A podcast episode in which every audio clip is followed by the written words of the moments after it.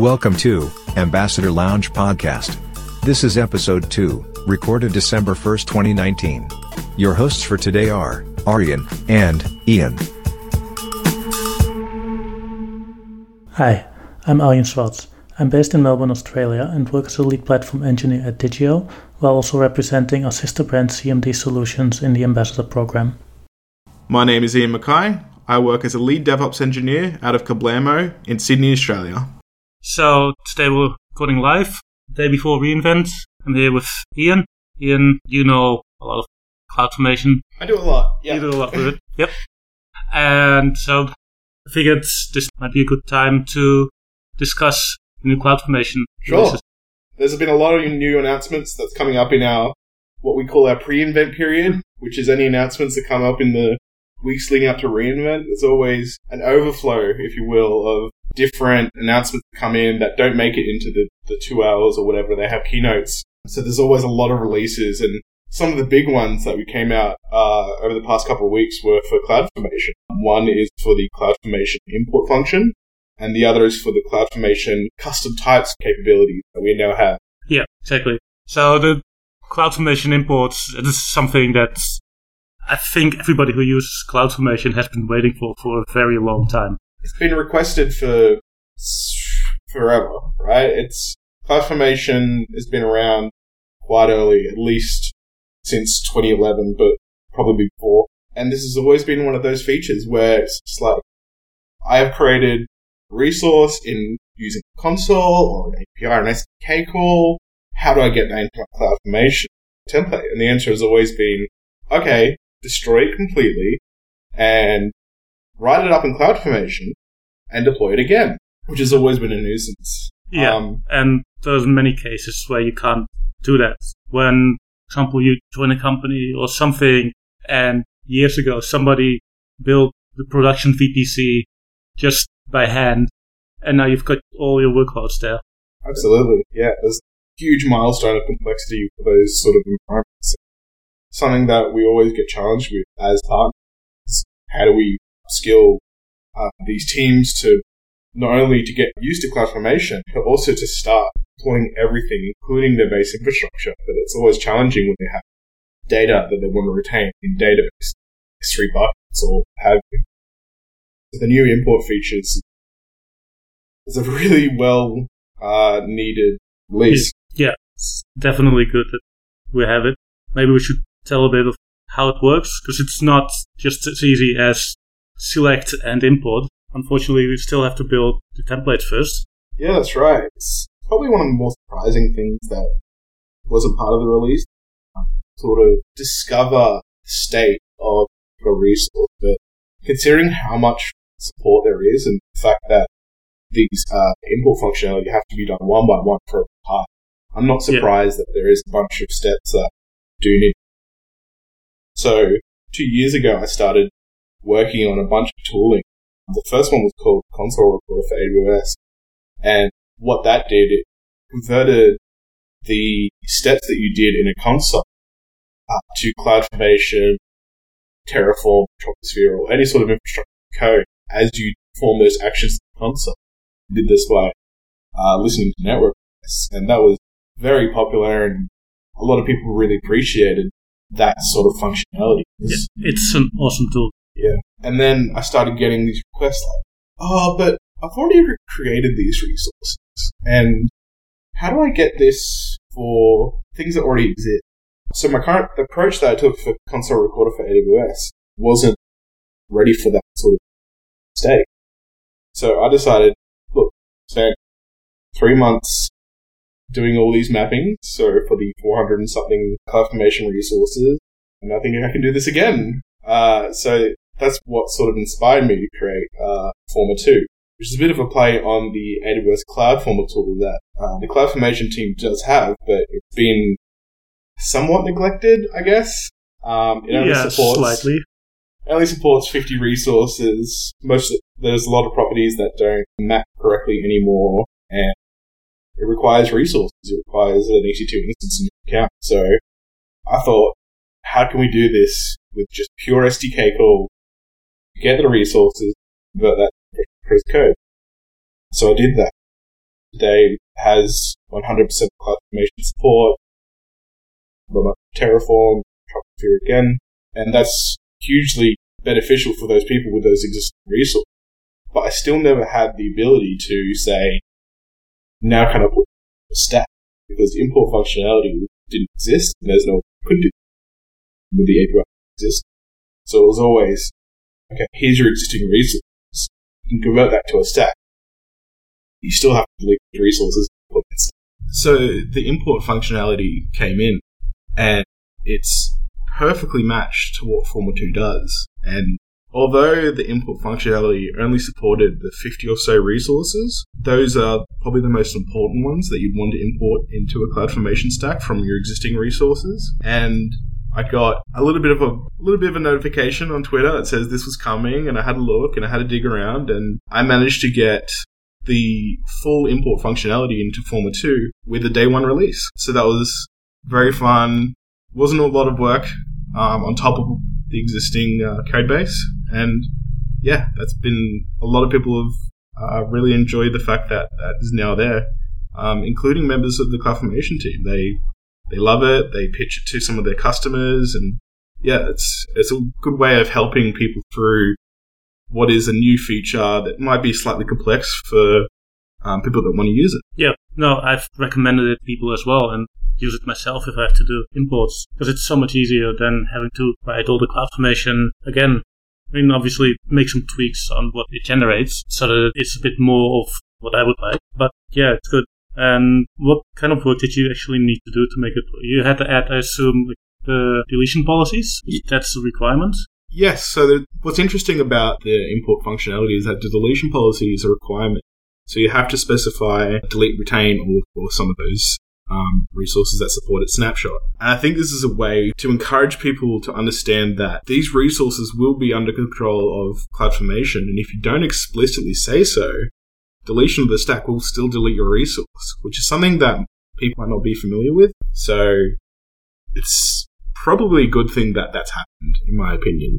Um, so I, I construct a separate template to the one that I would normally output for Former2 um, that is not visible traditionally within the console because I don't think it's really relevant to most people. And that gets uh, upserted into uh, the environment if their credentials allow it.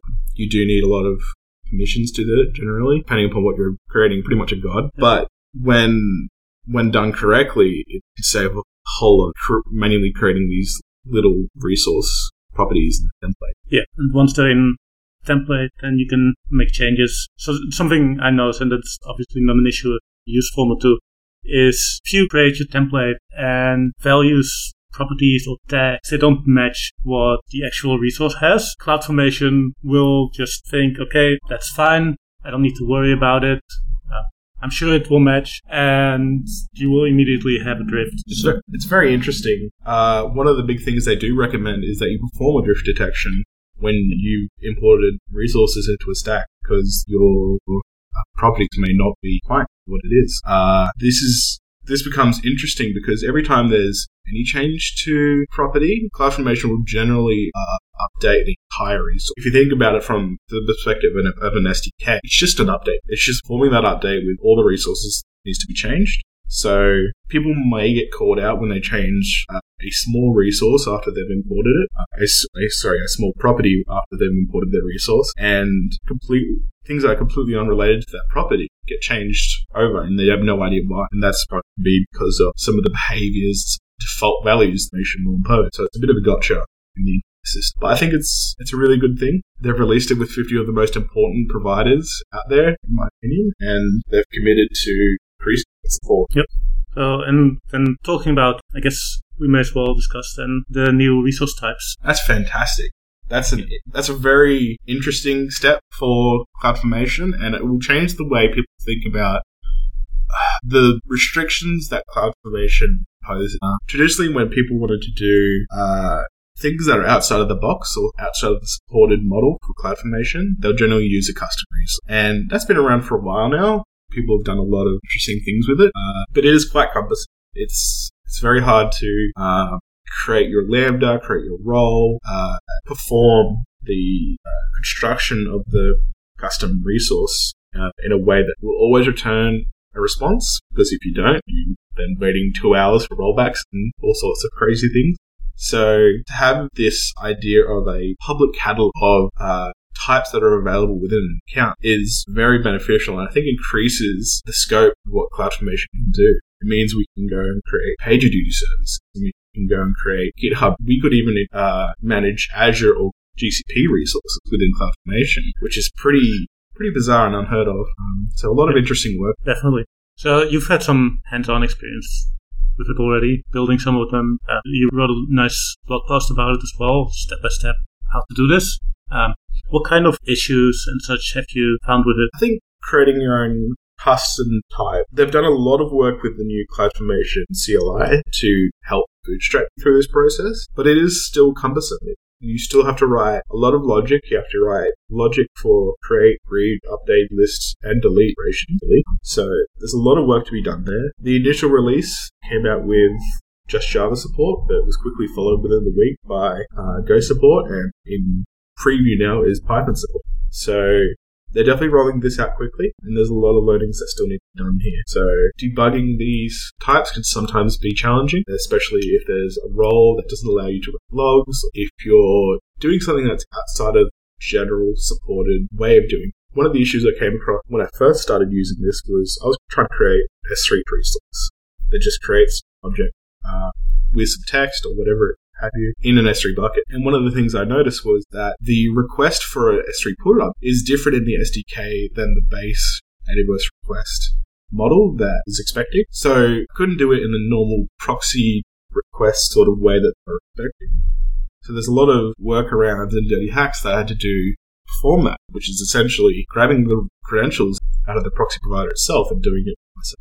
Um, under the hood, these custom resource providers just Lambda running code in someone else's environment. And that's restricted by execution role, trust relationships, cloud formation, resource. So all the same limitations apply. You still have timeout issues, you still have space issues, you still have limitations around executing code that might not be different. Yeah, a lot of things to deal with, but promising. Yeah. What do you think the future of type is going to uh, do with this? Yeah. So I do think types it's really awesome and has a lot of potential. She said there are some limitations still to it. Uh, it can probably be a bit better. And something I personally would really like to see is more of a. Um, we have the registry now, but it's limited to your own account.